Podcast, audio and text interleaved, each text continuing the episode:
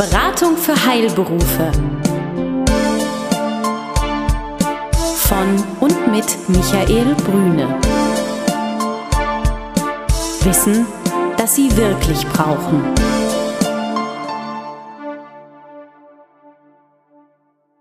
Sie sind Arzt, Zahnarzt oder Apotheker? Dann erhalten Sie von Michael Brüne und seinem Team einen einmaligen Service. Eine unabhängige, individuelle und umfassende Betreuung. Ob Praxis oder Apothekenabläufe, Finanzierung, Personalfragen oder die Planung Ihrer Zukunft. Keine Produkte, keine Provisionen und kein Fachchinesisch. Hier erwartet Sie das, was Sie wirklich brauchen. Klarheit, Transparenz und guter Rat, der Ihnen hilft. Guten Tag, meine Damen und Herren, liebe Freunde des Newsletters der Beratung für Heilberufe. Ich begrüße Sie ganz herzlich zum heutigen Newsletter. Ähm, wir dürfen heute zu Gast sein bei Herrn Dr. Uwe Schlegel. Herr Dr. Uwe Schlegel ist Anwalt, Rechtsanwalt, Arbeitsrechtler mit der Hauptprofession, so darf ich das mal sagen, Herr Dr. Schlegel. Und Sie sagen gleich etwas auch sicherlich über sich selber. Ähm, und Ihre Kanzlei ist äh, die Kanzlei Eisenbeiß aus Köln. Und äh, wir haben heute das ganz spannende Thema Arbeitsrecht. Bevor wir da aber einsteigen, ähm, vielleicht sind Sie so lieb und sagen ein paar Worte zu sich. Ja, guten Tag, meine Damen und Herren. Ich freue mich für die freundliche Einladung zu diesem Gespräch. Ähm, mein Name Uwe Schlegel, ich bin Geschäftsführer der Eisenbeiß Rechtsanwaltsgesellschaft. Offizieller Sitz ist in Essen. Wir verfügen über Niederlassungen im gesamten Bundesgebiet und mein Heimatstandort, wenn man das so sagen darf, ist Köln.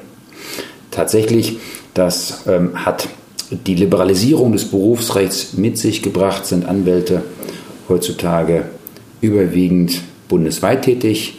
Die früher geltenden Zulassungsbeschränkungen, Zulassung bei einem bestimmten Gericht sind weggefallen und von daher, ja, Köln ist die Heimat und der Arbeitsort ist dann eher Deutschland. Deutschland und heute speziell Berlin. Jawohl. Äh, Sie haben einige Vorträge in diesen Tagen auch in Berlin und ähm, ich freue mich darauf, mit Ihnen das Thema Arbeitsrecht äh, für die Arztpraxis, wir nehmen den Zahnarzt natürlich immer mit dazu und die Apotheke zu beleuchten. Und die Frage war, wie gehen wir, wie nähern wir uns dem Thema Arbeitsrecht und ähm, gilt das eigentlich für jeden, das Arbeitsrecht? Ja, erst einmal äh, bleibt festzuhalten, das Arbeitsrecht gilt für alle Arbeitnehmer. Die Auszubildenden wollen wir dann auch nicht ganz vergessen. Gilt auch, das ist vielleicht gleich zu Beginn ein wichtiger Hinweis, gilt auch für die sogenannten 400 Euro-Kräfte, also für die Minijobber. Das sind in der Sprache des Arbeitsrechts Teilzeitbeschäftigte, für die das Arbeitsrecht im Grunde äh, uneingeschränkt Geltung beansprucht. Mhm. Eine andere Frage ähm, ist die, äh, inwieweit sieht sich der Inhaber einer Praxis mit äh, den Belastungen durch das Arbeitsrecht konfrontiert. Das Arbeitsrecht ist Arbeitnehmerschutzrecht. Es schützt den Arbeitnehmer, nicht den Arbeitgeber. Nicht der Arbeitgeber steht auf der roten Liste der bedrohten Tierarten, sondern der Arbeitnehmer. Und da gibt es eine ganz wichtige Unterscheidung, nämlich zwischen den Praxen, die in den Anwendungsbereich des sogenannten Kündigungsschutzgesetzes fallen und den Praxen, bei denen das nicht der Fall ist. Und das orientiert sich im Wesentlichen an der Größe des Unternehmens. Ja, und zwar an der Zahl der regelmäßig beschäftigten Arbeitnehmer. Da reden wir bestimmt nicht von Köpfen, sondern von Mitarbeiterkapazitäten, oder? Ja, äh, wir sprechen von Köpfen, soweit es um Helferinnen geht, die regelmäßig mehr als 30 Stunden in der Woche arbeiten.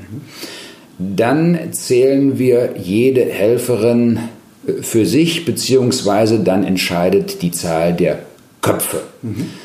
Bei ähm, Helferinnen, die bis zu 20 Stunden in der Woche regelmäßig arbeiten, da schließt auch die erwähnten 400 Euro Kräfte mit ein, die zählen wir mit 0,5 und mehr als 20 bis zu 30 0,5. Also ein bisschen Arithmetik ähm, ist, ist hier äh, im Spiel. 0,5, 0,75 und 1,0, das sind die Rechengrößen. Und dann werden die Helferinnen äh, addiert, kommt man auf regelmäßig mehr als 10. Dann äh, ist das Kündigungsschutzgesetz für alle anwendbar, die länger als sechs Monate in der Praxis beschäftigt sind. Wichtiger Hinweis, wichtige Ergänzung, Auszubildende bleiben außen vor. Sie zählen nicht mit. Hingegen die angestellte Reinigungskraft sehr wohl. Auch wenn sie nur auf geringfügiger Basis angestellt ist, dann würde sie doch immer mit 0,5 äh, zu berücksichtigen sein. Mhm. Haben wir regelmäßig mehr als 10, findet das Kündigungsschutzgesetz Anwendung. Haben wir das nicht, ist es grundsätzlich nicht anwendbar, mit einer Ausnahme. Wir unterscheiden weiterhin zwischen Alt- und Neuarbeitnehmern. Entscheidend ist das Datum der Einstellung der Helferin. Ist eine Helferin vor dem 01.01.2004 eingestellt worden, ist sie Altarbeitnehmerin und verfügt die Praxis über regelmäßig mehr als fünf solcher Altarbeitnehmerinnen, dann findet auf diese wiederum das Kündigungsschutzgesetz Anwendung. Also eine nicht ganz so einfache Frage, lässt sich also auch leider in einem Satz nicht beantworten. Am Telefon meist in, in, in einer Minute. Frage, was bedeutet das denn konkret, wenn das Kündigungsschutzgesetz Anwendungen findet? Also ich habe ähm, bleiben wir mal bei den zehn Mitarbeitern. Das ist, glaube ich, dann vielleicht der einfachste Fall. Wir haben jetzt zehn oder genauer gesagt dann elf Mitarbeiter, regelmäßig tätige Mitarbeiter. Ich möchte mich, und also da reden wir ja vom Kündigungsschutzgesetz, von einer Mitarbeiterin trennen. Ähm, was bedeutet das, wenn die Anwendung des Kündigungsschutzgesetzes? Anwendbarkeit des Kündigungsschutzgesetzes hat zur Folge, dass ich der Helferin nicht mehr kündigen kann, solange ich nicht einen gesetzlich anerkannten Kündigungsgrund auf meiner Seite habe. Ähm, gibt drei Kündigungsgründe, jedenfalls drei, die im Gesetz ausdrücklich als solche beschrieben sind. Das ist die betriebsbedingte Kündigung, die verhaltensbedingte Kündigung, dahinter steckt die Pflichtverletzung durch die Helferin und schließlich die personenbedingte Kündigung, meist der Fall der krankheitsbedingten Kündigung. Habe ich keinen dieser drei Kündigungsgründe, kann ich grundsätzlich nicht kündigen oder andersrum ausgedrückt, weil in ganz wenigen Fällen hat der Arbeitgeber wirklich einen solchen Kündigungsgrund, muss ich in aller Regel für die Kündigung bzw. für die Beendigung des Arbeitsverhältnisses Geld auf den Tisch legen. Das ist die Abfindung. Gucken wir uns den ersten Grund doch vielleicht mal an, das Thema, wir sind so schnell beim Arbeitsrecht bei der Kündigung, aber ja. bitte nehmen wir das mal. Wir gucken uns gleich das Thema Einstellung auch nochmal an, aber wenn wir sagen, ähm, wir kündigen ähm, aus betriebsbedingten Gründen, was kann ein solcher betriebsbedingter Grund in der Praxis oder Apotheke sein? Er kommt in der Praxis sehr selten vor. Ähm, Kündigungsgrund ähm, ein Beispiel für diesen Kündigungsgrund wäre beispielsweise, wir sprachen eben mal von einer Reinigungskraft, einer Angestellten, die Entscheidung des Praxisinhabers, äh, nunmehr einen externen Reinigungsdienst zu beauftragen. Dann fällt der Arbeitsplatz der bis dahin angestellt beschäftigten Reinigungskraft weg und demzufolge kann auch eine Kündigung ausgesprochen werden. In, in einem solchen Fall äh, wäre die Kündigung auch mit hoher Wahrscheinlichkeit erfolgreich. Das heißt also, das ist eine Umorganisation im Unternehmen, ein Outsourcing, wie wir das auch mal nennen, einer bestimmten Tätigkeit. Die Mitarbeiter, die das bisher gemacht haben, werden nicht mehr gebraucht, also haben sie den Grund. Richtig. Mhm. Das Outsourcing kann ein Grund für eine betriebsbedingte Kündigung sein. Mhm. ein zweiter ähm, Anwendungsfall, der aber schon ungleich schwieriger ist, dann ähm, beim Arbeitsgericht äh, sauber äh, begründet zu bekommen, ähm, sind wirtschaftliche Schwierigkeiten. Also eine Praxis Apotheke befindet sich äh, in einer Phase des wirtschaftlichen Abschwungs und äh, der Inhaber, die Inhaber entscheiden sich äh, nunmehr zum Ausspruch einer betriebsbedingten Kündigung. Das ist in der Theorie möglich. Allerdings sind die Anforderungen, die das Gesetz und insbesondere dann die Rechtsprechung an eine solche Kündigung stellen, sind so hoch, dass meist eine Abfindung gezahlt werden muss, um den Arbeitsplatz dann am Ende rechtssicher abbauen zu können. Nehmen wir den zweiten Grund einmal, dieses äh, Thema verhaltensbedingte Kündigung. Da gibt es ja, glaube ich, ganz romantische Vorstellungen, nenne ich das ganz gerne, ähm, was eine verhaltensbedingte Kündigung veranlasst. Also zum Beispiel das Thema Unfreundlichkeit gegenüber dem Patienten oder ähm, nicht adäquates Verhalten in Richtung einer in Anführungsstrichen vielleicht Verkaufsleistung, also in der Apotheke werden keine Zusatzverkäufe angeboten oder in der Arztpraxis bestimmte Behandlungen nicht beraten. Reicht das aus? Was braucht es, um wirklich äh, zu einem Kündigungsgrund zu kommen?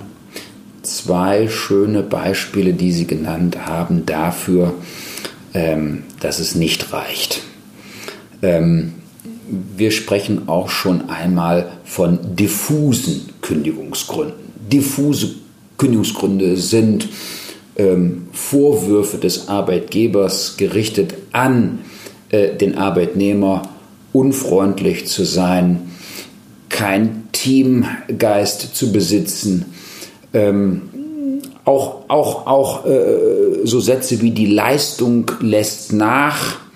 Ähm, ich habe auch schon mal beim Arbeitsgericht erlebt, dass ein äh, Praxisinhaber versuchte, dem Richter zu erklären, dass die Helferin deshalb gehen müsse, weil sie so arbeite wie eine Beamtin. Ähm, das alles äh, sind aus der Sicht des Unternehmers gesehen wunderbare Gründe und äh, bin fest davon überzeugt, dass sich die meisten Arbeitgeber auch nicht leicht machen, eine solche Kündigung dann äh, auszusprechen, aber es reicht arbeitsrechtlich nicht. Denn wir brauchen arbeitsrechtlich eine Pflichtverletzung und das heißt grundsätzlich, wir brauchen einen Verstoß gegen die Pflichten, die der Arbeitsvertrag dem Arbeitnehmer auferlegt. Und ähm, ja, äh, dass der Arbeitnehmer freundlich zu sein hat zu Kunden, das versteht sich zwar an sich von selbst, ist aber grundsätzlich keine Pflicht, die sich aus dem Arbeitsvertrag unmittelbar heraus ergibt. Abgesehen davon, selbst wenn wir eine Pflichtverletzung haben, Beispiel das zu spät am Arbeitsplatz erscheinen, das äh, Führen privater äh, Telefonate während der Arbeitszeit und ähnliches mehr. Wir brauchen bei der verhaltensbedingten Kündigung in der Regel vorher eine erfolglos gebliebene einschlägige Abmahnung.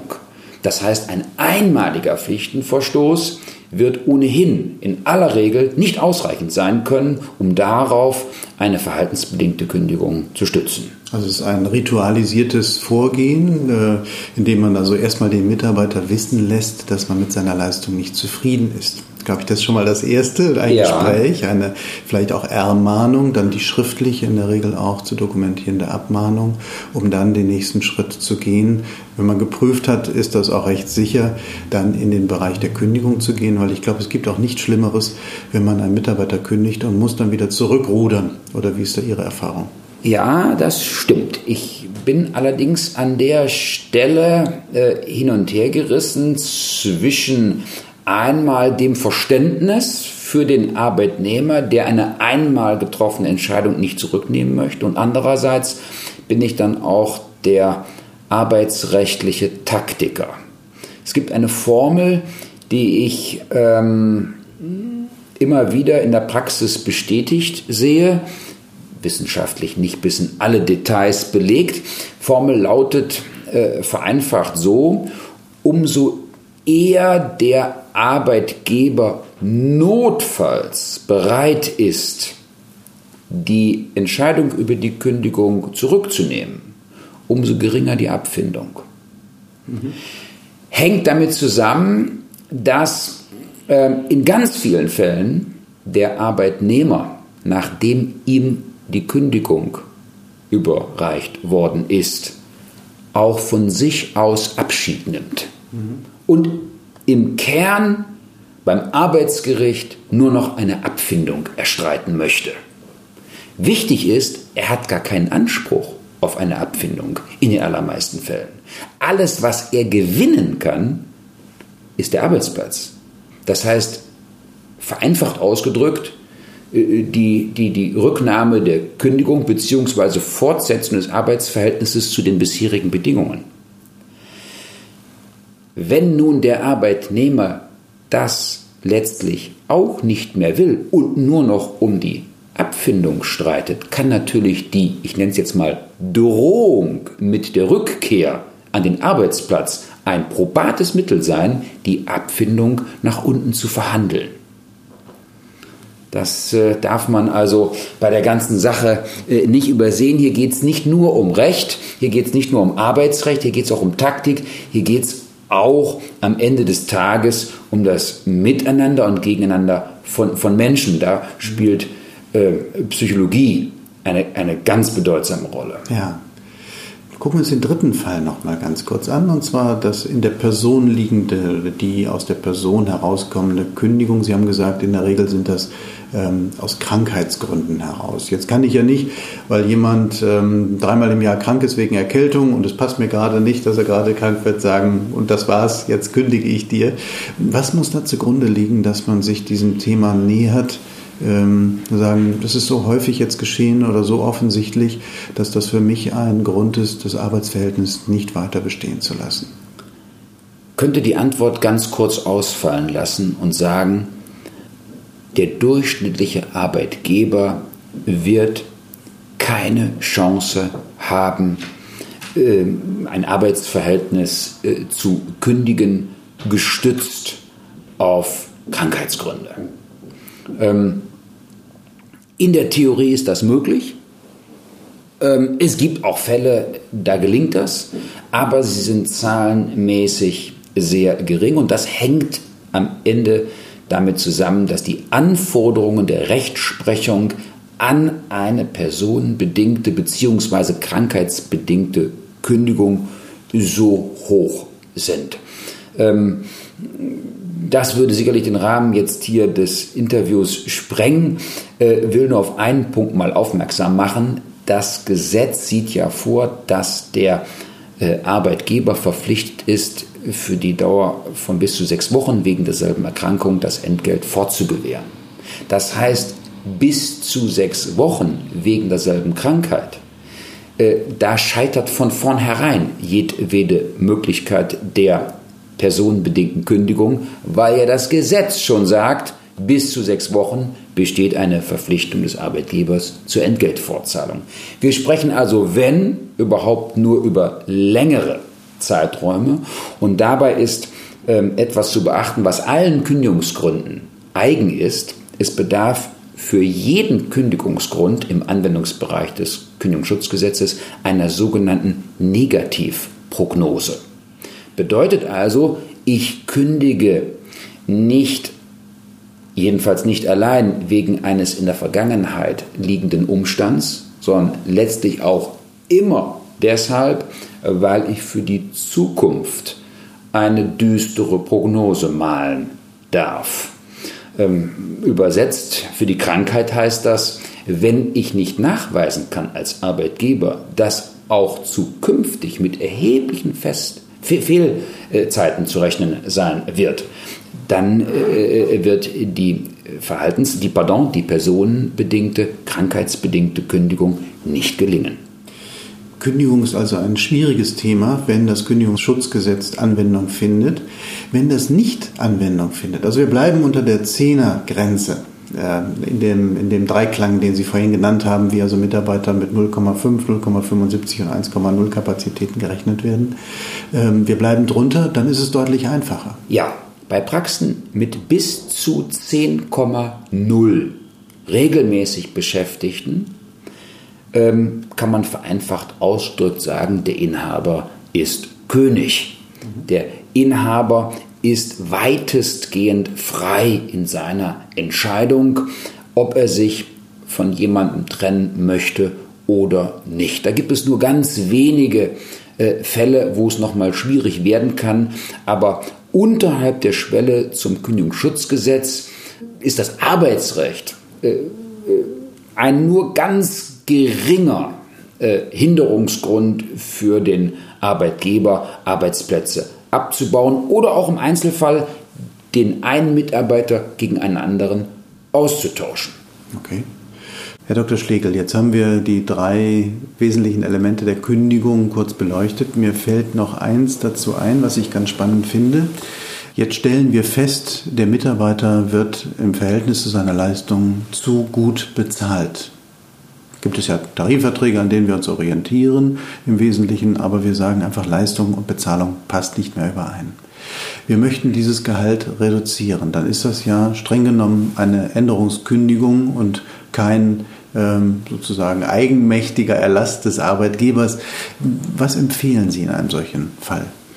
Vorbemerkung, es ist tatsächlich so, dass sich für mich als Arbeitsrechtler überraschend in vielen Arbeitsverträgen Hinweise auf Tarifverträge finden lassen.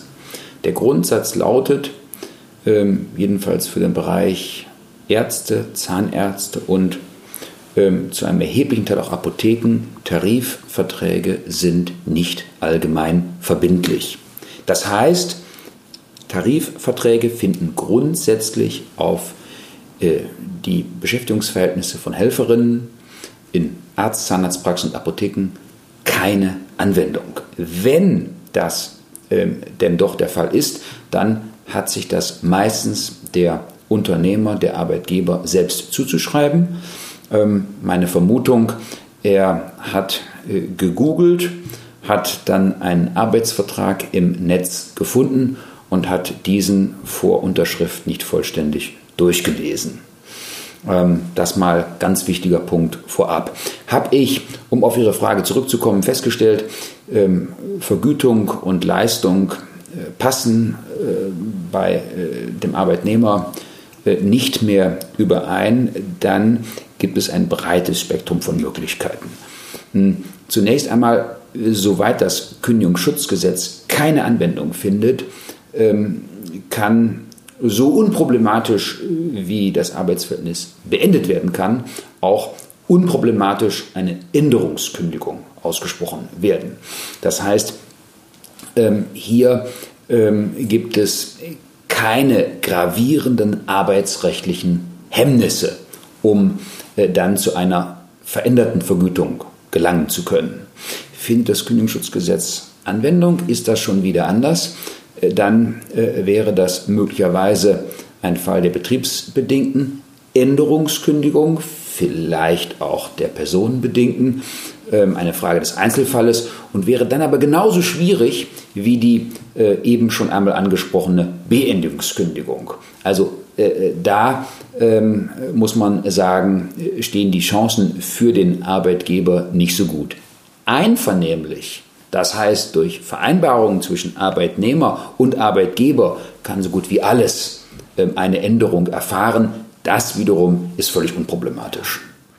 Das zeigt, der Arbeitgeber hat keinen leichten Stand. Das Kündigungsschutzgesetz ist im Wesentlichen ein Gesetz, was den Arbeitnehmer schützt aber auch, glaube ich, wenn wir es mal positiv betrachten, einfach Klarheit schafft in einer bestimmten, in einem bestimmten Verhältnis zwischen Arbeitgeber und Arbeitnehmer.